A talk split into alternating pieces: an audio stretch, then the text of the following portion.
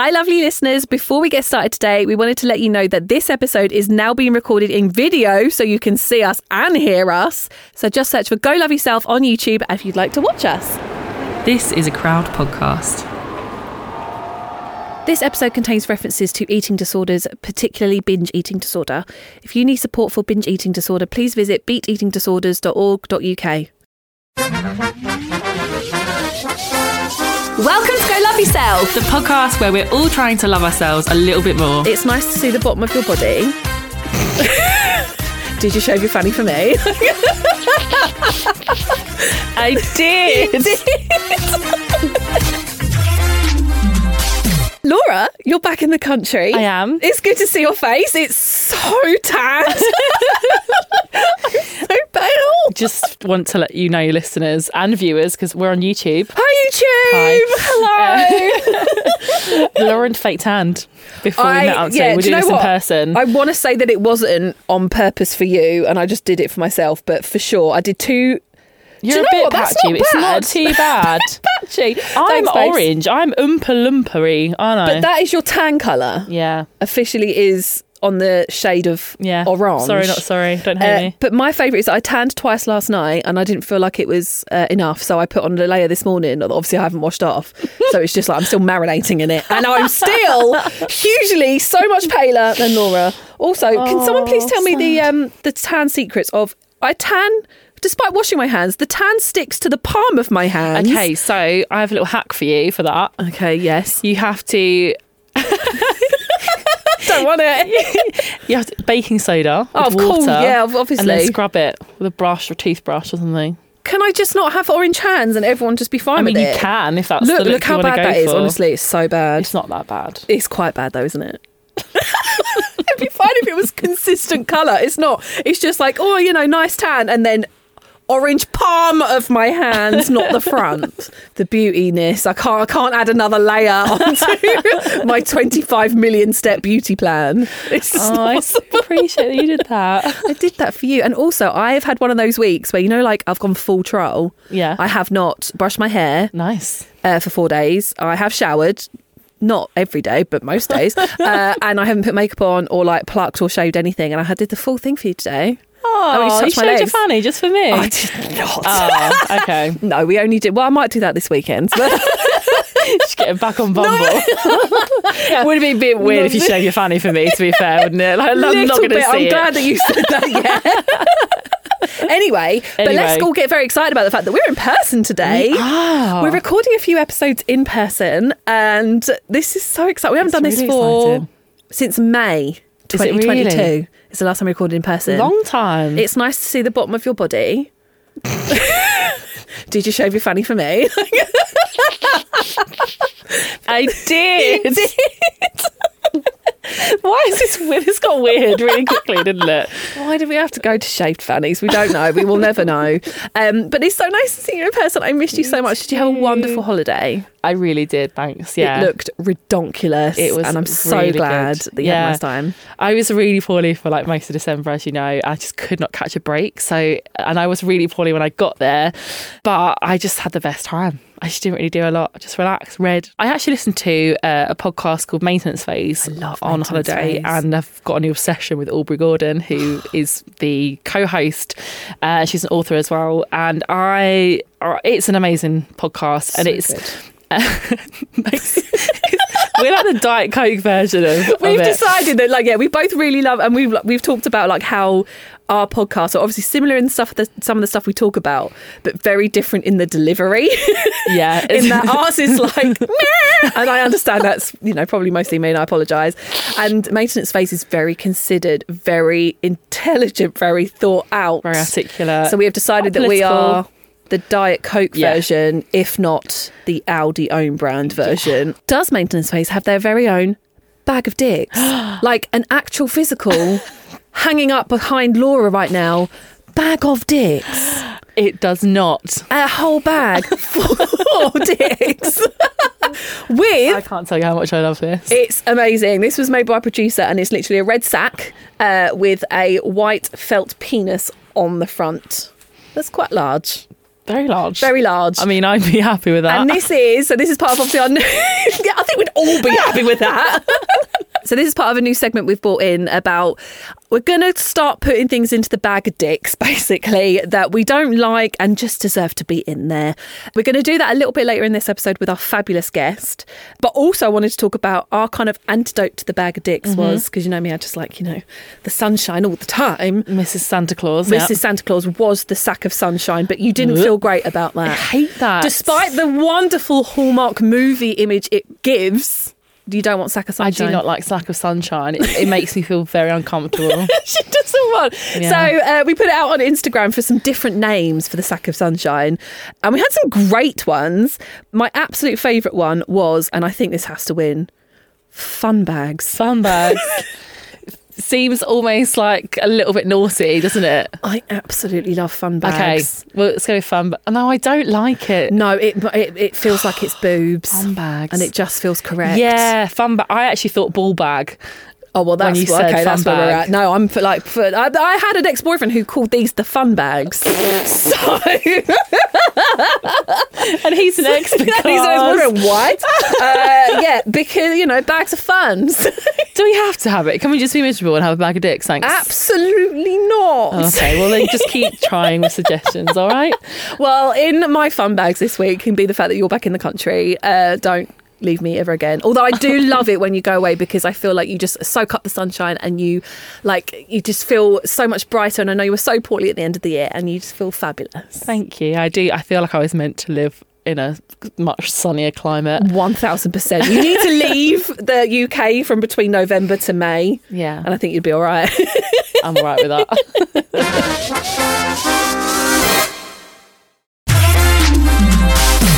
So today's episode is uh, a more serious topic, and it's something that's really close to my heart.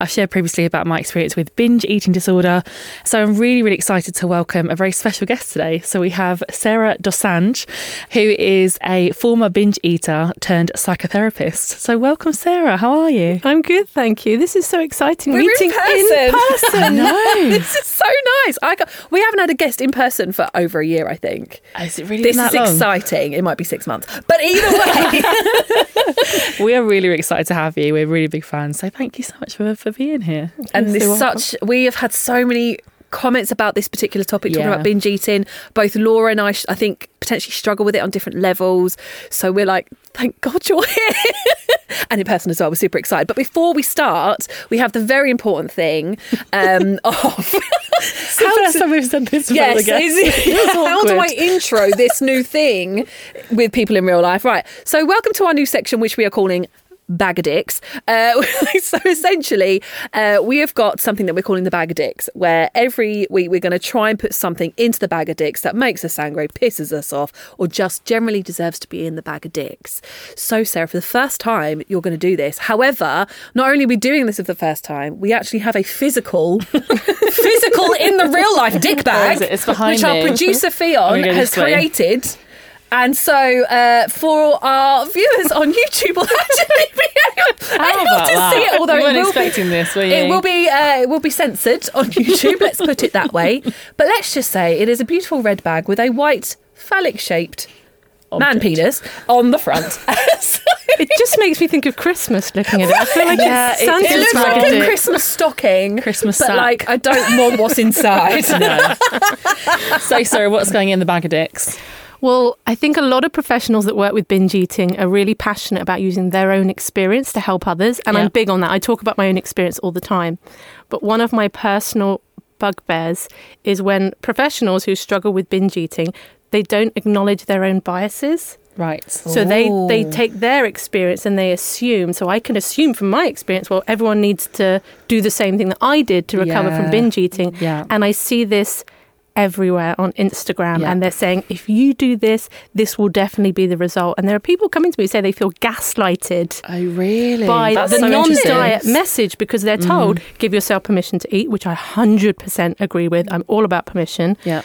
But then it's without any nuance whatsoever. And it's like, that's it, and you'll be fixed. And then it's not working for some people because it can be more complicated than that. Yeah, it's a lot more nuanced. I think I think that's something that I've also struggled with from like the the other end of that is seeing that especially when it comes to like diets more and like or exercise. It's if I can do it, so can you. And I think people don't understand their body privilege or other kind of types of privilege like access to personal trainers access to personal therapy and i think like you say it's like it's a lot more complicated than that so i'm really pleased that Yeah. like 100% you for the acknowledge bag that. dicks. And you're right, it goes Mm. at the other end. There'll be people who say if you cut out flour and sugar, that's what I did, and I stopped binge eating, that's Mm. what you need to do as well. And especially in the the arena of specifically binge eating, and it's so like wild and complicated and emotional And anyway. personal. Such a good one Yeah. for the bag dicks. Very good point. In it goes. we love that and it goes Oh, I'm so excited for this episode. I think uh, hopefully we're going to learn a lot, and I learn a lot from your videos anyway. And you have such an amazing way of putting stuff because you make things relatable. And so, if you're not following Sarah on Instagram, please go follow her. She's literally awesome.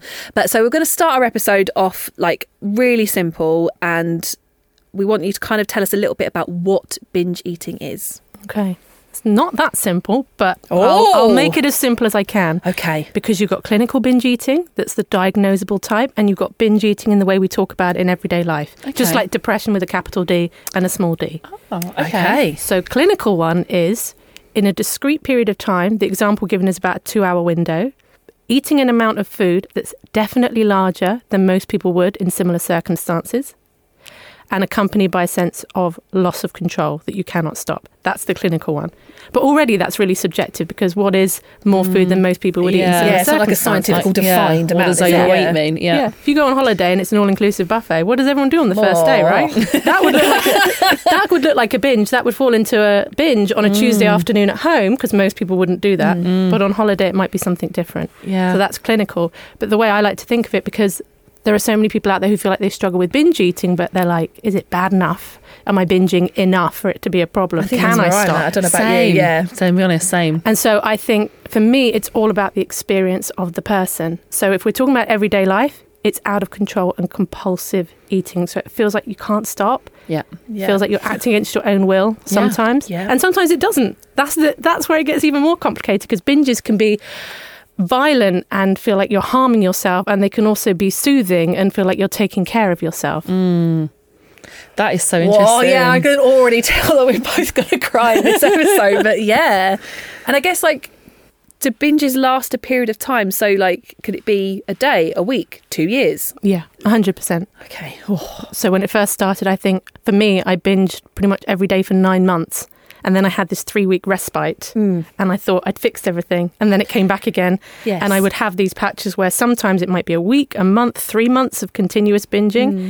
and then a respite. But the respite was never normally longer than two or three weeks. So, what causes like binge eating? Like I've just mentioned to you before we started recording, I've just been diagnosed with polycystic ovaries. So, is it genetic? Is it hormones? Is it emotional? Is it because of my upbringing? Is it because of my surroundings? Like, what are the reasons why we like binge eat?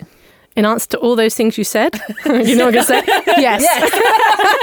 yes, and yes, yes. so they call it like all disordered eating. It's a bio, psycho, social problem. Okay. So there's biology, that's your hormones, that's neuro processing, neurochemistry, that's your gut health, it's all of that. Then you've got the psychological, that's your emotions, that's the way you think. We've got a whole mind body connection thing. What we're believing affects our biology and how our bodies react. Because you know that if you've got something big tomorrow, you're going on holiday, you can feel excited now and have a physiological response mm. because of what your mind's thinking. Just like when you think about food, ghrelin, your hunger hormone, increases.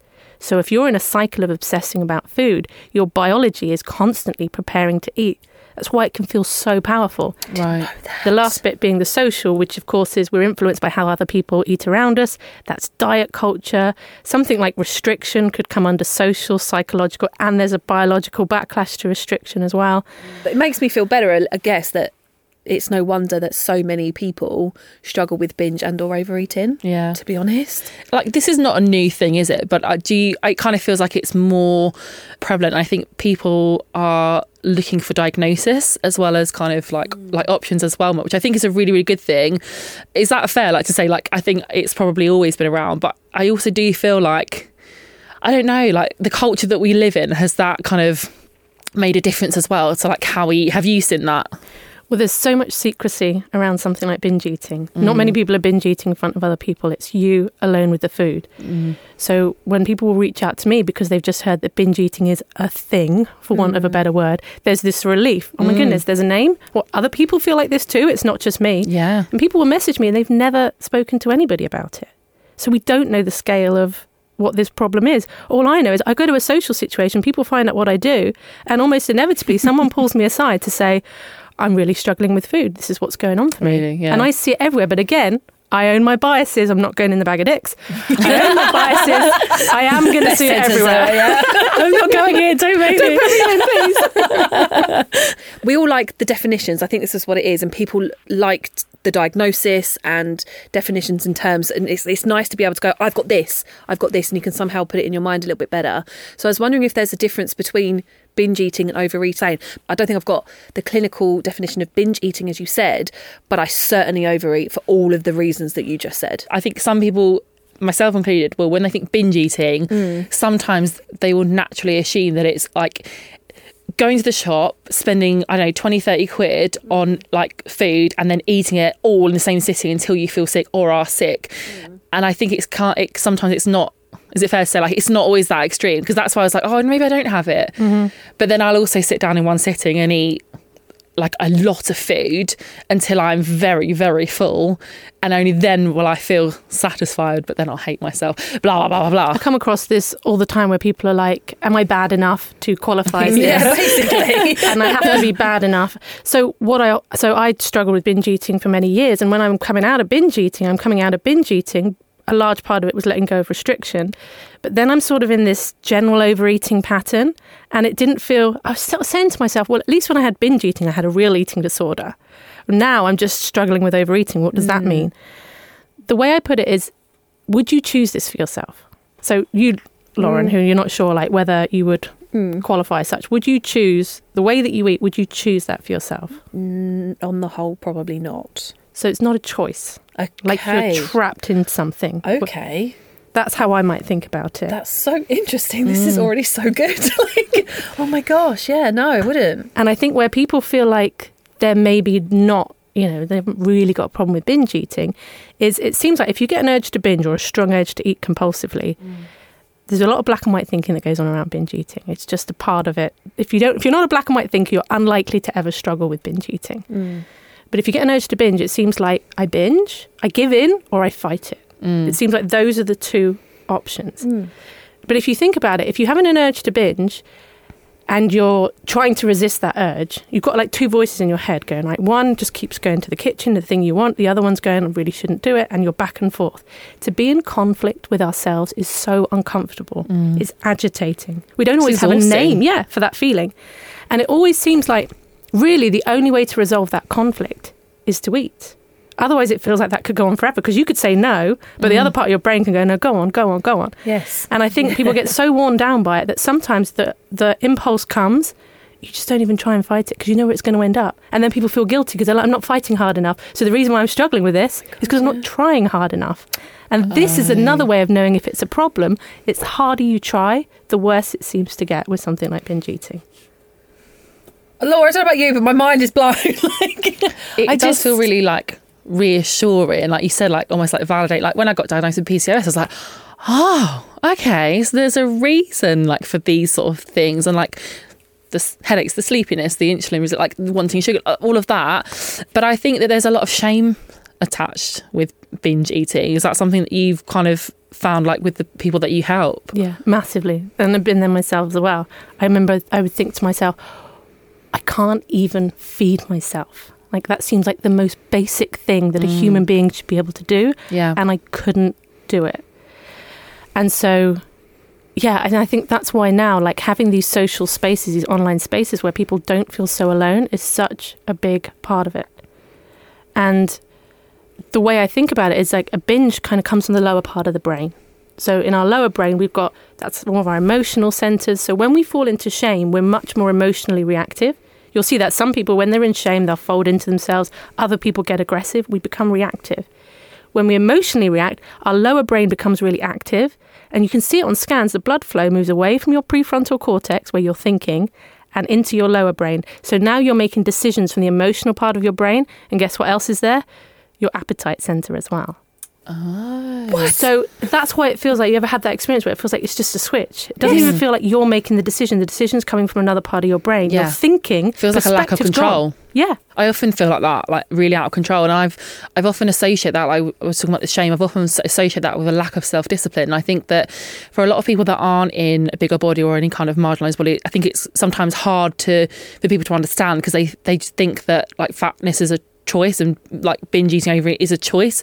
Like it doesn't feel like that, and in other areas of my life in terms of like work relationships and other things i'm like disciplined and for me anyway it feels like the one thing really that i don't feel like i have any control of.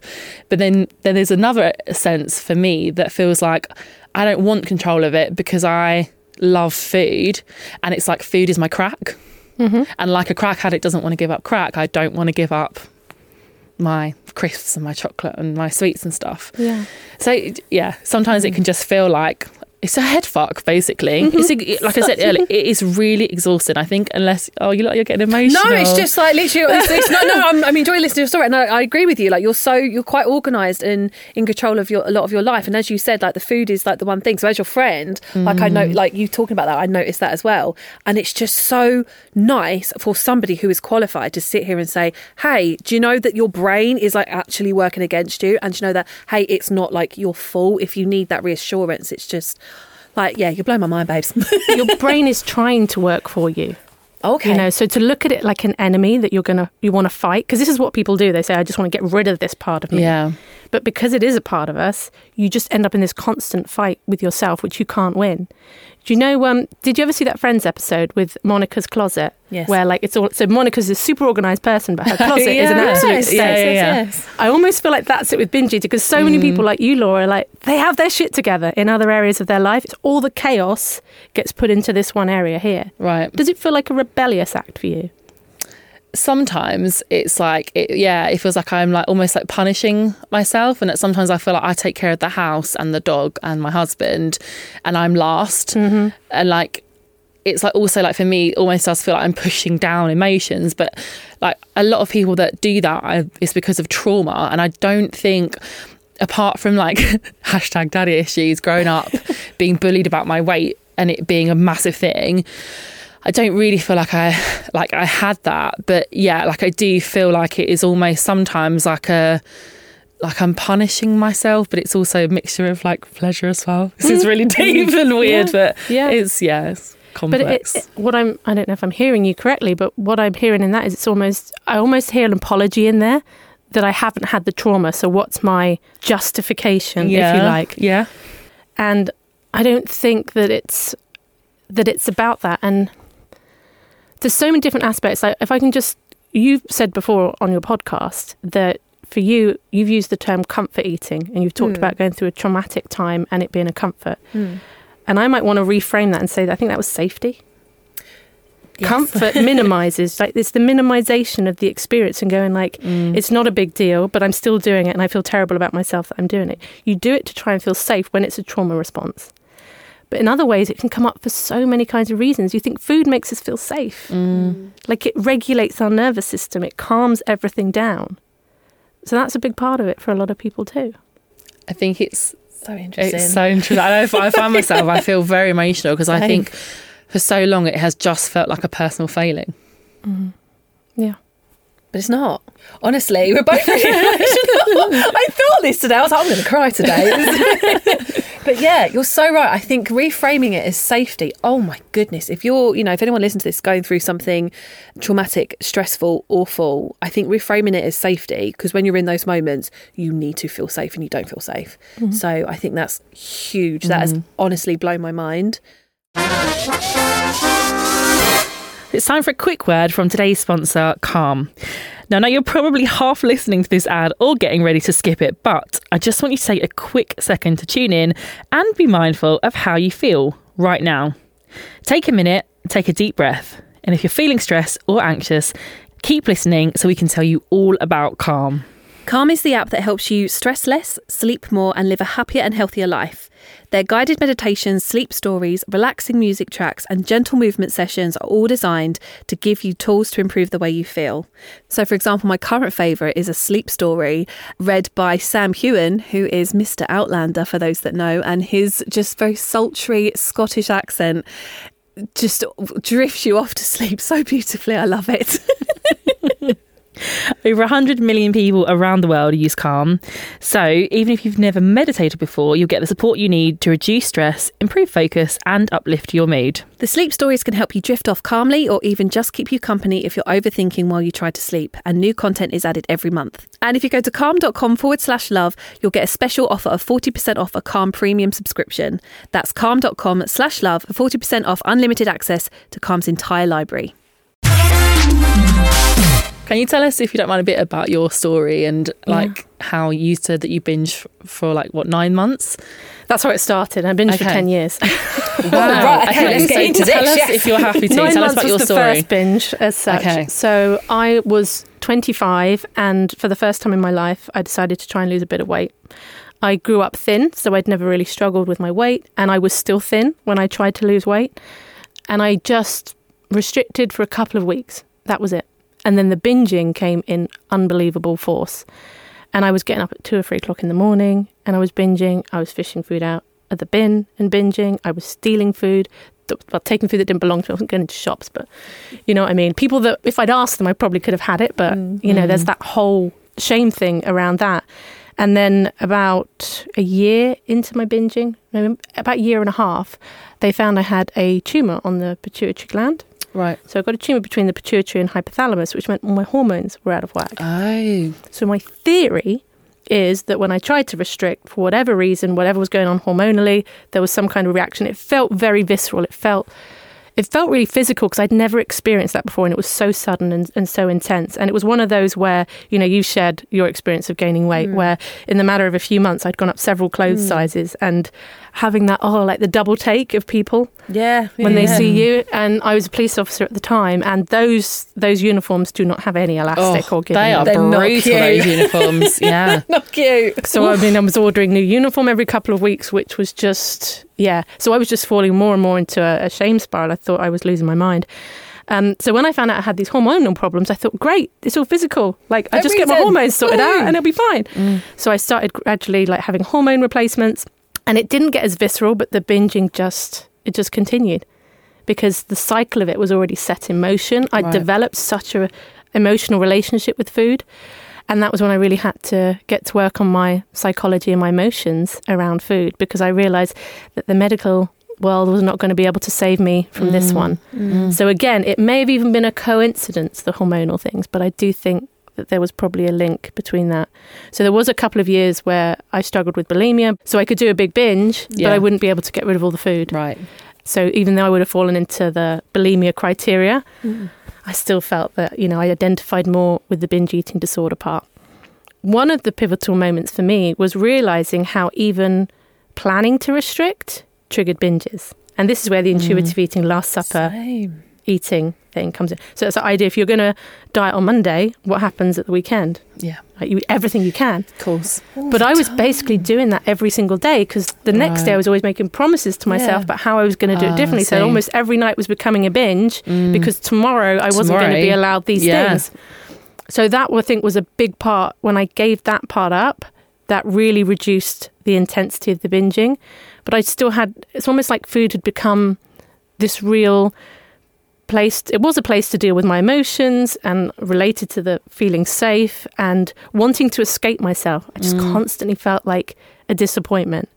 And um, yeah food became a way of just being able to turn that switch off and just being like i don't want to don't want to have to be me. I don't want to think about life. I just want to switch off. So my binges became much more what i might call like slow binges over a few hours. Just tv and food mm. so one of the things I did in my recovery for a couple of months, I went two months where I didn't eat anything in front of the television. Okay. So I said to myself, I can have whatever I want. I just wanted to try and break that link. Mm. Oh, that's when good. people talk about like food addiction and all of that being quite a contentious issue, for me, I feel like what I was playing, the addictive process I was playing out at that point was food and screens. Yeah, I can relate to that. Literally there right now. Yeah. Oh, that's wild. to the point where like I think food is is there to be enjoyed, and I think it is a, a, big part of a, of most people's lives.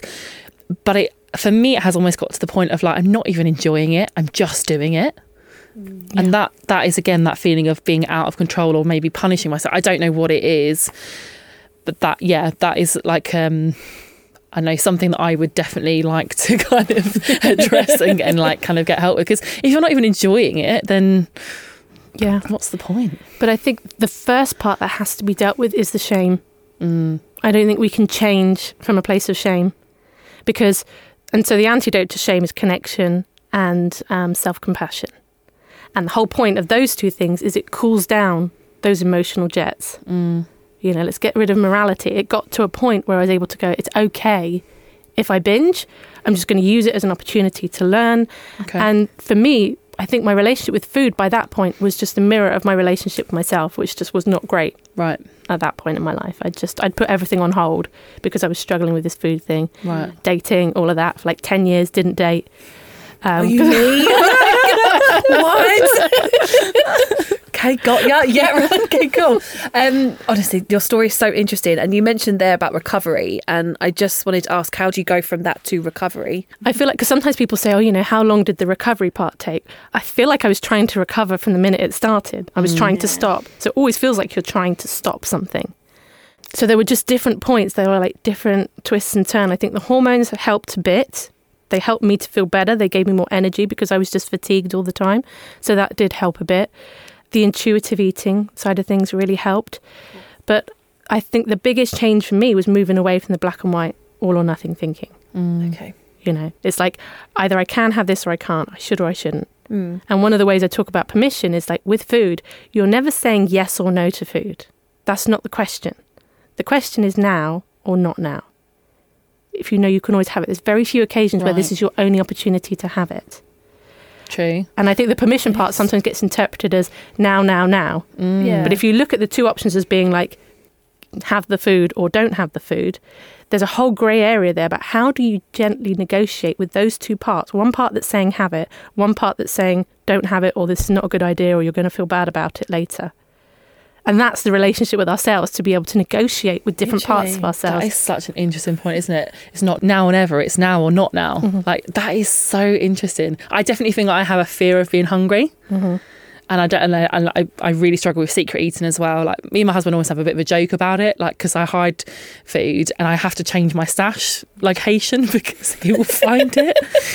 But I get more pleasure out of eating in secret and having hidden food, and yeah, like that whole like yeah fear of hunger thing. Like I don't know, that's just that's blown my mind. That's a really interesting way of thinking about it yeah. because I think uh, again, like you touched on that morality of food. I think that's something that we've a lot of us have grown up with of like food is good or bad and you are a good or bad person for eating it. When in reality that's not the case. Like some food has more nutritional or less nutritional value, but we do place a lot of our kind of like worth, don't we, on like I've had a bad day because I've been bad because I've eaten bad food.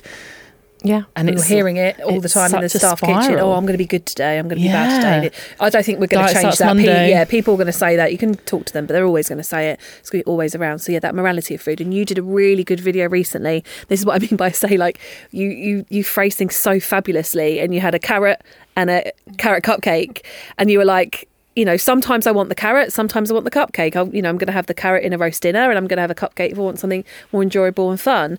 But the fact that I want the carrot or the cupcake doesn't make me a bad or good person. And I think the way that you frame stuff is really, yeah, so important. Yeah, but the cake's always going to be more appealing to me as well. I think sometimes it can make it sound like, look, I can have either one of these, and Yes. because I'm just so neutral about foods, and I just my body wants exactly what it wants, and that's another danger is when you're hearing people say, listen to what your body wants. Mm. My body wants cake. Well, your body doesn't doesn't. Body doesn't know I want cake. your body your body doesn't have words the words come from the mind so mm. anything that's coming from your body has to be interpreted in the mind well what's in the mind shed load of diet culture stuff a whole load of judgment so you've got all of that going on at the same time as you're trying to listen to your body and it's oversimplified this message At what point did you realise like this was a problem and what did you do to get help to resolve it? Mm-hmm. I think the first time that I thought oh shit, I'm in trouble. Was probably only a couple of weeks into it. And I think I'd got up at about two o'clock in the morning and fished the Domino's pizza out of the bin to eat it. A pizza that I had taken out the box and put in the bin to stop myself from doing that. And I still went and did it. And I was like, what the hell is going on? And I was frightened. I was really, really scared Really? at that point. It really did scare me because that was the point where I really realized I don't know what this thing is. And contrary to a lot of people who are a bit more secretive about it at the time in the beginning, I was telling everyone because I couldn't understand Oh, what this thing was. And I wanted somebody to give me this incredible answer because it seemed to hit me like a bolt from the blue. Mm. So when I decided to start training to be a therapist when I was 31, I was still struggling with binge eating. I was still in it. I didn't become a therapist in order to work with binge eating. Right. I think in the back of my mind, I thought, if I ever managed to get through this, then maybe I would. But at the time when I joined, I just needed some meaning in my life, I think was a big part of it for me. So, as you train to be a therapist, you have to go into therapy yourself. Mm. So, there was that. I never worked with any therapists who knew anything about this stuff. So, I've had therapists recommend to me that I do the 5 2 diet. This was when I was struggling Oh. with bulimia. My first therapist I ever went to see was a CBT therapist who was a specialist in binge eating. And after my seventh session, I remember I was doing everything she told me. I was the perfect client, but my binge eating was as bad as ever. Nothing was calming down. And just as I left, she said, Sarah, she goes, I really want you to try this week. And like, oh, like the shame that came down. I carried that story for years. that the reason why I hadn't come through this was because I wasn't trying Mm. hard enough. So, as I said, a big turning point was um, realizing the restriction.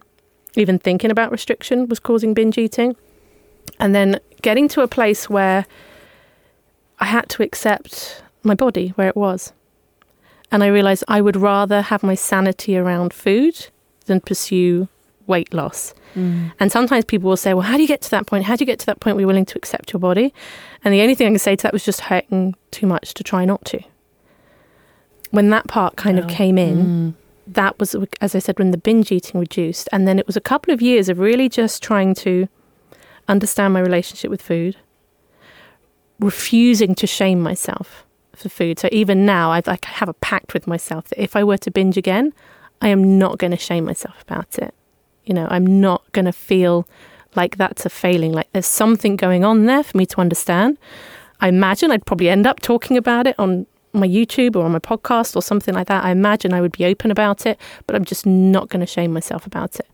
So a big part was really, it, I know it sounds so cliche, but it was really the self acceptance part and the acceptance of being able to be with myself even when I felt like I wasn't being productive. Because how often does binge eating and Um, unproductivity go hand in hand? When you've had a mm. really productive day, a lot of people find their urge to binge is much less mm. compared to mm. when you have a day where you don't feel productive. Oh my god, so true. Yeah. If you've got a really critical voice in your head, and food is a really good way of switching that off and tuning out to it for a bit, you don't have to keep hearing all the things you should be doing and should be being. That's another part of it as well. So I think the therapy really helped me to understand myself. But I, I feel like a lot of the stuff I did around food was kind of done on my own. a question I think a lot of our listeners will be sitting listening to this thinking is how do I get better? How is this ever going to end? Basically, that was actually a question that someone did come in and, say to us. Yeah.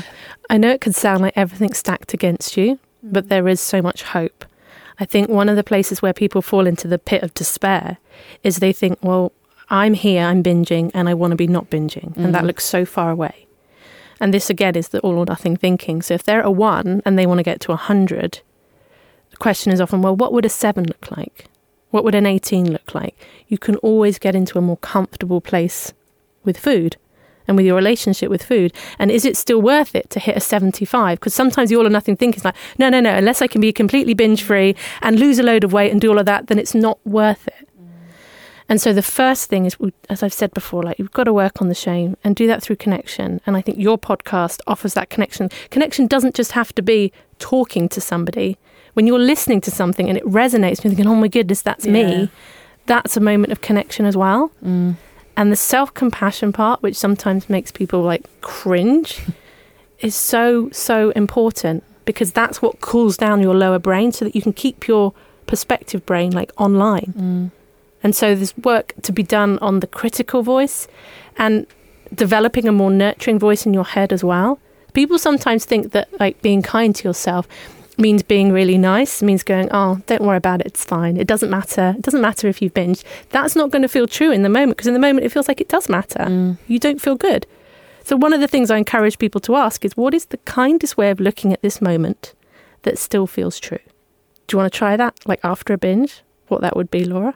I don't even know how what that would look like. I think after a binge, I just feel so worthless. Why have I done that? I hate myself. You're useless. Like you have no discipline. Like I feel sick, and I feel sick not just physically, like as in like I hate myself. I don't know how I would change that. I think other than oh well, I don't really know. Yeah, Like, I, yeah, I genuinely yeah. don't know because I think I'm really hard on myself because I feel like I deserve to feel crap about myself. Yeah, yeah. So people fall into two traps. They fall into that trap, like berating themselves, mm. or they do the, oh, it's okay, I'll just forget about it and I'll just move on. Like that moving, looking forward thing. Right.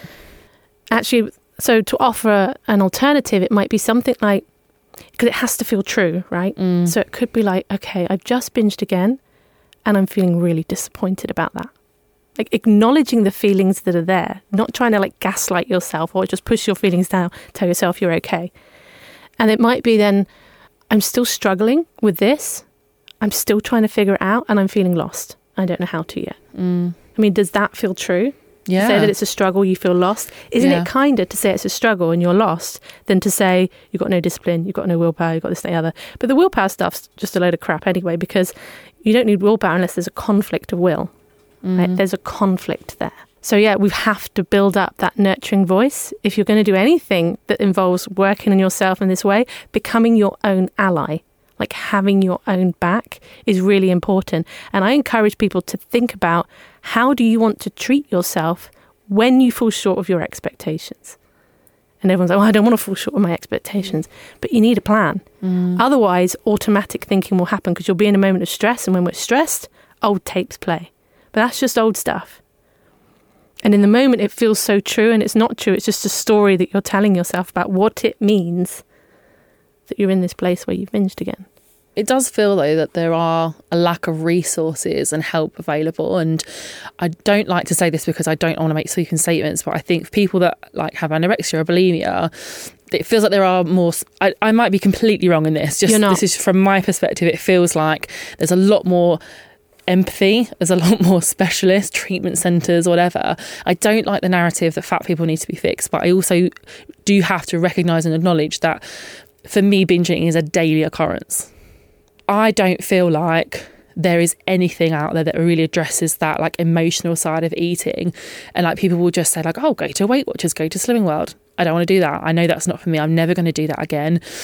Sometimes the answer feels like intuitive eating. And sometimes I feel like that's that oversimplifies like the complicated relationship that Changing we that have with food. It's mindset. like, just eat when you're hungry. Oh, thanks, Shar. I never thought about that. so yeah, To be fair, intuitive eating is a, a lot more complex than uh, Instagram will have you believe. shocking. I know, I know, it's great. It- it's- there's actually a lot more to it because people don't talk about the respecting your body or the gentle nutrition or the emotional side of it. And all those are part of the principles of intuitive eating. It is a depressing scene at the moment for binge eating. So I think I heard you say in one of the podcasts, you know, you've been to your doctor and like begged for help and they suggest a slimming club. yeah. the NICE guidelines, that is the National Health Service, their guidelines say weight loss should not be a focus of binge eating treatment. It's in there in black and white mm. because we know that that doesn't work. And I'll have people, it, it's such a, in the UK anyway, it's a postcode lottery in terms of where you are. So there might be some places. I know that Beat, they do run a program if you're struggling with binge eating. I run binge eating therapy groups and I don't know anywhere else that does. I've not yet come across anyone else who's running binge eating therapy groups. For anyone out there and you know of other places. That's wild. so, and obviously, if I can give it a plug, like my YouTube channel, the binge Oh, eating for therapist. sure, away, absolutely. Subscribe, watch all the videos. It's I so put helpful. videos on there. My podcast, Life After Diets. Yeah. We look at exactly this because we're hearing this message: diets don't work. Mm. But then it's like, but what about this? But what about that? If we're not dieting, what are we actually supposed to be doing instead? You can tell, Tell us me what to do. You can tell us what not to do, but then how are we supposed to? What are we supposed to do instead? That's the scary part for me, definitely, because like I wish I knew sooner that diets don't work. I'm really glad I know it now. But it's also really scary because it's like, what else is there? Like, we're hearing about like Saxenda and Ozempic and all of these other things. They're not going to help in the long. As soon as you stop taking them, there's no long term.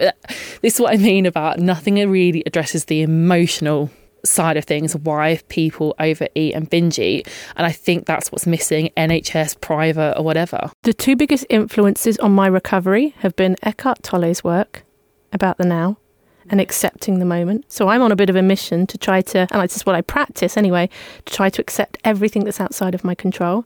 And when I manage to do it, it brings me such relief. So that's kind of reinforcing. And Byron Katie's work, she has these worksheets you can go through where you learn to question your thoughts. So, having done that repeatedly about questioning my thoughts and judgments, now something will come into my head and I don't necessarily believe it straight away. That's good. And to get to that place, that's where we really we, we maintain our free will and our free mm. choice. Because normally our emotions are telling us something and our thoughts telling us something. Don't get me wrong, I get like caught up in it as well. And then there's these occasions when I don't and they're becoming more often. And that's what I want for people because that's what I think will actually lead you away from compulsion. Because when you accept this moment, everything about this moment, about yourself and whatever's mm. going on, the compulsion to escape it reduces. And I love what you said earlier about it kind of comes down to self acceptance as well. And I know for me, when I've had periods of food where it's been quite bad, one of them being currently is because I've got other stuff going on and I feel a bit shit about myself or anxious in life. And I have found that when it's been a bit more I felt a bit more in control or happier, or like it's not even a thought about what I'm eating. It's when I'm feeling lots more happier, lots more settled, good about myself, good about life, all that kind of thing. But it's so difficult to get there because it's like ebbs and flows all the time. And even, you know, have those good days, like, I'm cured, I'm fabulous. And then the next month, you're like, oh, shit. So, yeah, I just wanted to kind of say to people that go through those. Yes.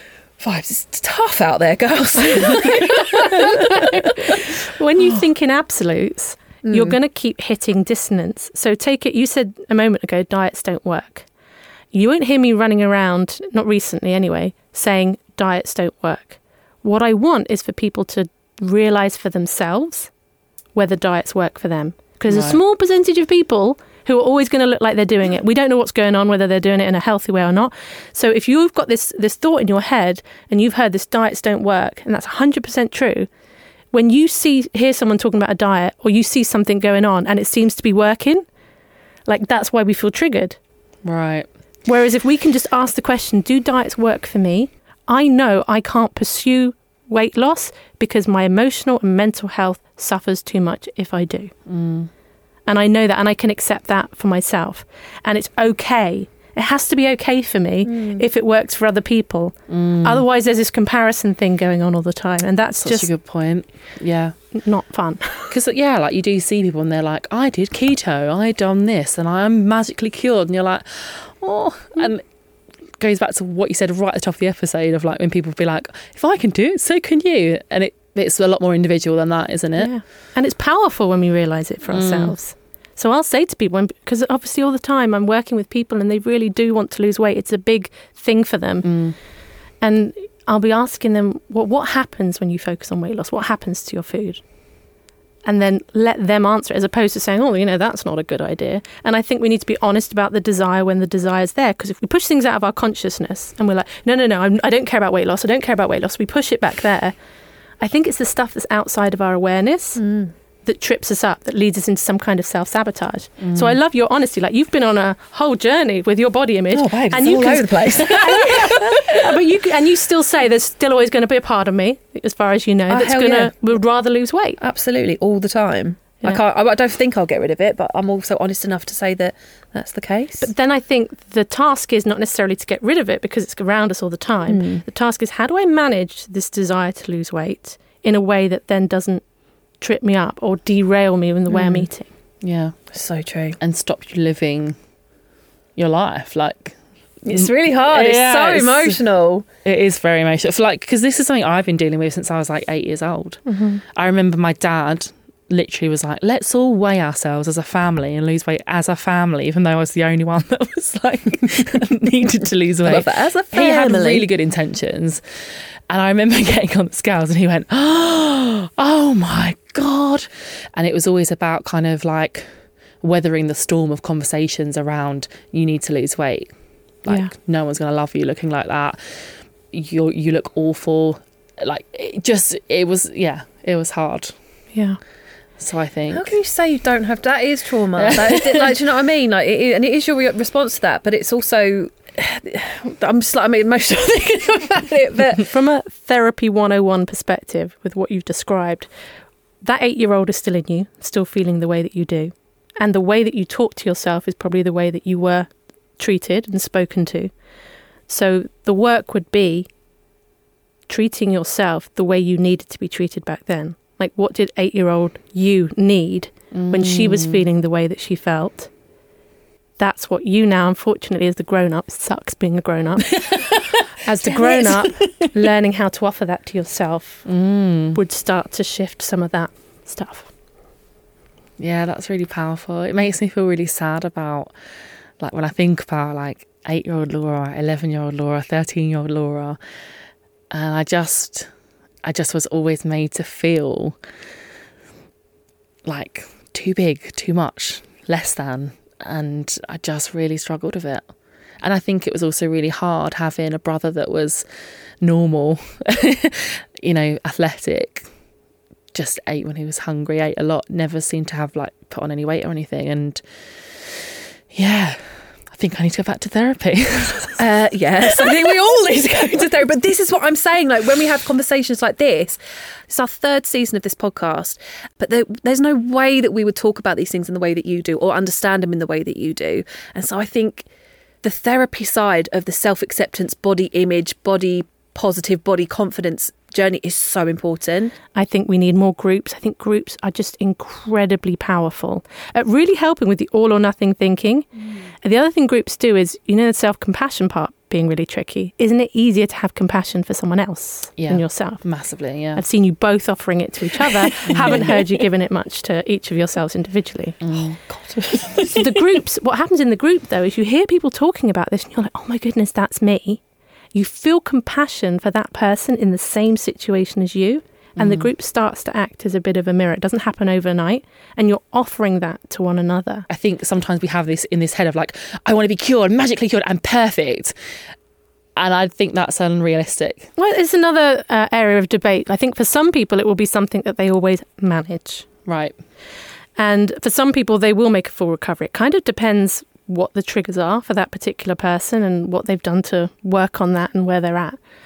I think for me, it doesn't feel like something that I manage, but it's something that I'm always conscious of because I find that often the way I feel about food is really indicative of what's going on for me. Mm. So sometimes I can experience like a sudden urge to go to Ole and Steen and get one of their cinnamon slices. Oh, good lord! Don't even talk to me about them yet. They're so good. I need Oh, to have you not had one? I'm missing out, am I? Yes, Really? you are. They are good. But recent, well, recently they started. They're now all the same size. They used to be different sizes. So sometimes it was like a Oh, lottery. You get a big one or a small one. Stop. Oh, mate. I will, tomorrow I'm going to go past Ole and Steen. I'm going to get you one. So I, I notice when I want food, and I notice the strength of that. Because sometimes, so hunger for me is feels different to that sudden urge for something because I'm feeling a bit uncomfortable. Mm. And I'll notice it particularly if I've had a few days where I've been particularly distracted a lot. I've been on my phone a lot and things like that. I find sometimes then I'm experiencing more cravings, and I'm like, oh crap, there's probably some feelings I haven't acknowledged. Oh, to be that self-aware, I love it. I love it. Damn it! Got to deal with some stuff now. Yeah, love it. And sometimes I, I always start from a place of I can have it. But if the if the desire for it sometimes feels a bit strong, I'll say to myself, okay, well, what if I had it and I don't distract myself? If I have a really strong resistance to that, chances are for me, I, then I know it's emotional. And again, I'll still have it, but I'll have to slow it down. Hmm. And that can feel uncomfortable as well. And I've only really for the last six months said, no, no, I don't struggle with this anymore because I was always scared that if I started saying that I didn't, that it was just going to come back, like a weird superstition thing or something. But now I'm like like, keeping a secret from yourself. Um, yeah. it's okay. I trust myself that no matter what happens, I'll have my own back. Sarah, honestly, I can't thank you enough. Like that has been so, so helpful. And genuinely, one of, if not my favourite episodes. Yeah, also made me think that I definitely need to go back to therapy. um, but we're going to put all the resources that uh, Sarah's spoken about, so her YouTube channel and all of the other things that she mentioned that helped her. We'll put that in the episode description for you all.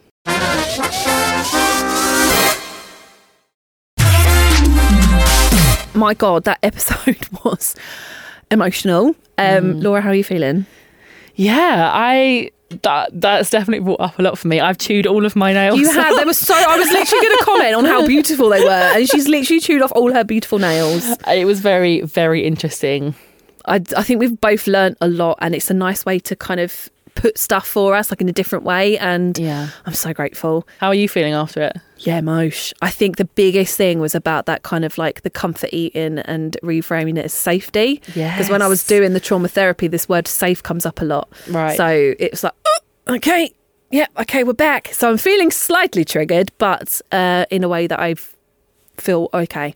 So I hope, mostly, I hope that it helps you and I hope that it helps our listeners. it's the most same. important thing. Definitely, me too. I feel like we need a little bit of a joy now, a little bit of a pick me up. Yes, yes, yes, yes, Uh, yes. so we actually asked you guys on Instagram what you're going to put in your. I don't want to say sack of sunshine. It's fun bags. Fun bags. This is a temporary Oh phrase. no, I'm fully into fun bags now. Uh, and you guys said the day's getting lighter. Oh, slowly but surely, I'm yes. into that. Booking onto a dressmaking class. Someone's done that. That's amazing. Yeah, that's so cool. Cro- Crocs. I can't. I can't commit. I can't. I can't endorse that. I have succumbed to the mini I've- Uggs Oh, mini Uggs. I can accept the mini Uggs are super purely cute. for warmth and comfort. Uh, I can't endorse Crocs just yet. I'm not on back No. my life. Not yet. Oh, YOLO. YOLO. Yeah, Okay, cool. I don't. I don't really have an opinion on Crocs. I feel like it's very Marmite. It's very. it? Um, Fat Romance novels. Yes, I love them. We got so many recommendations from our episode with Bethany. So yeah, I just yeah, for sure. Give us some fat protagonists all the time, I need to read more. Loads of mentions of dogs. all the time, every day. Random. Okay, well, fine. Dogs love them Uh, all. And this one's my favourite. Easter chocolate because mini eggs are back. Mini eggs. I had my first bag. It was great. It was so good. And my favourite cream eggs are back. I will revolt for cream eggs. You will revolt. Yeah, I will start a revolution if they like get rid of cream eggs. I will like lead the revolution. Okay. Yeah. I feel the same about mini eggs. yeah, li- literally we that. need to do like I will Easter join you. costumes. I'll dress you up. I'll dress you up. It's been a long day, guys. it has been a long day. I'll dress us dress up as a mini egg, and you can How go as a cream dress egg. up as a mini egg? Like- you could just have lots on you. Shit, yeah, And you can just casually eat it throughout the day. no, oh, you just like like Oh, you just want to be speckled egg. one big egg. purple speckled egg. That's beautiful. I Yeah. see that for you. And you could go, you know, like the avocado costumes where they're like two p. Yeah, Yes. that's what we should do. I'll be one half of your cream egg. Babes, that's beautiful. On that note, thank you so much for. Sorry, you're the other No, half of my cream egg, and that's just really beautiful. Really I feel like I feel like not everyone would understand how important that is. That is love and friendship right there. my My cream, egg. I love you so Am I much. the yolk? You could be the yolk, you know. You could be. Only if you show me funny. This has got out of hand. This is what happens when we do the serious stuff. We cannot possibly be serious. I have jet lag. What's your excuse? I'm just high on life, Okay. babes. on that note. on that note, Thank you so much for listening. Uh, and don't forget that we are on Instagram at Go Love Yourself Pod. And you can also email us, go love at crowdnetwork.co.uk. you can also support the show by subscribing on Patreon or Apple Podcasts, where you can get ad-free and early episodes for £1 a week, or you can listen ad-free on Amazon Music. We also have some tickets still available to our live show in London on the 3rd of March. The link to those will be in the episode description. Thank you so much for listening, and we'll see you next week. Bye!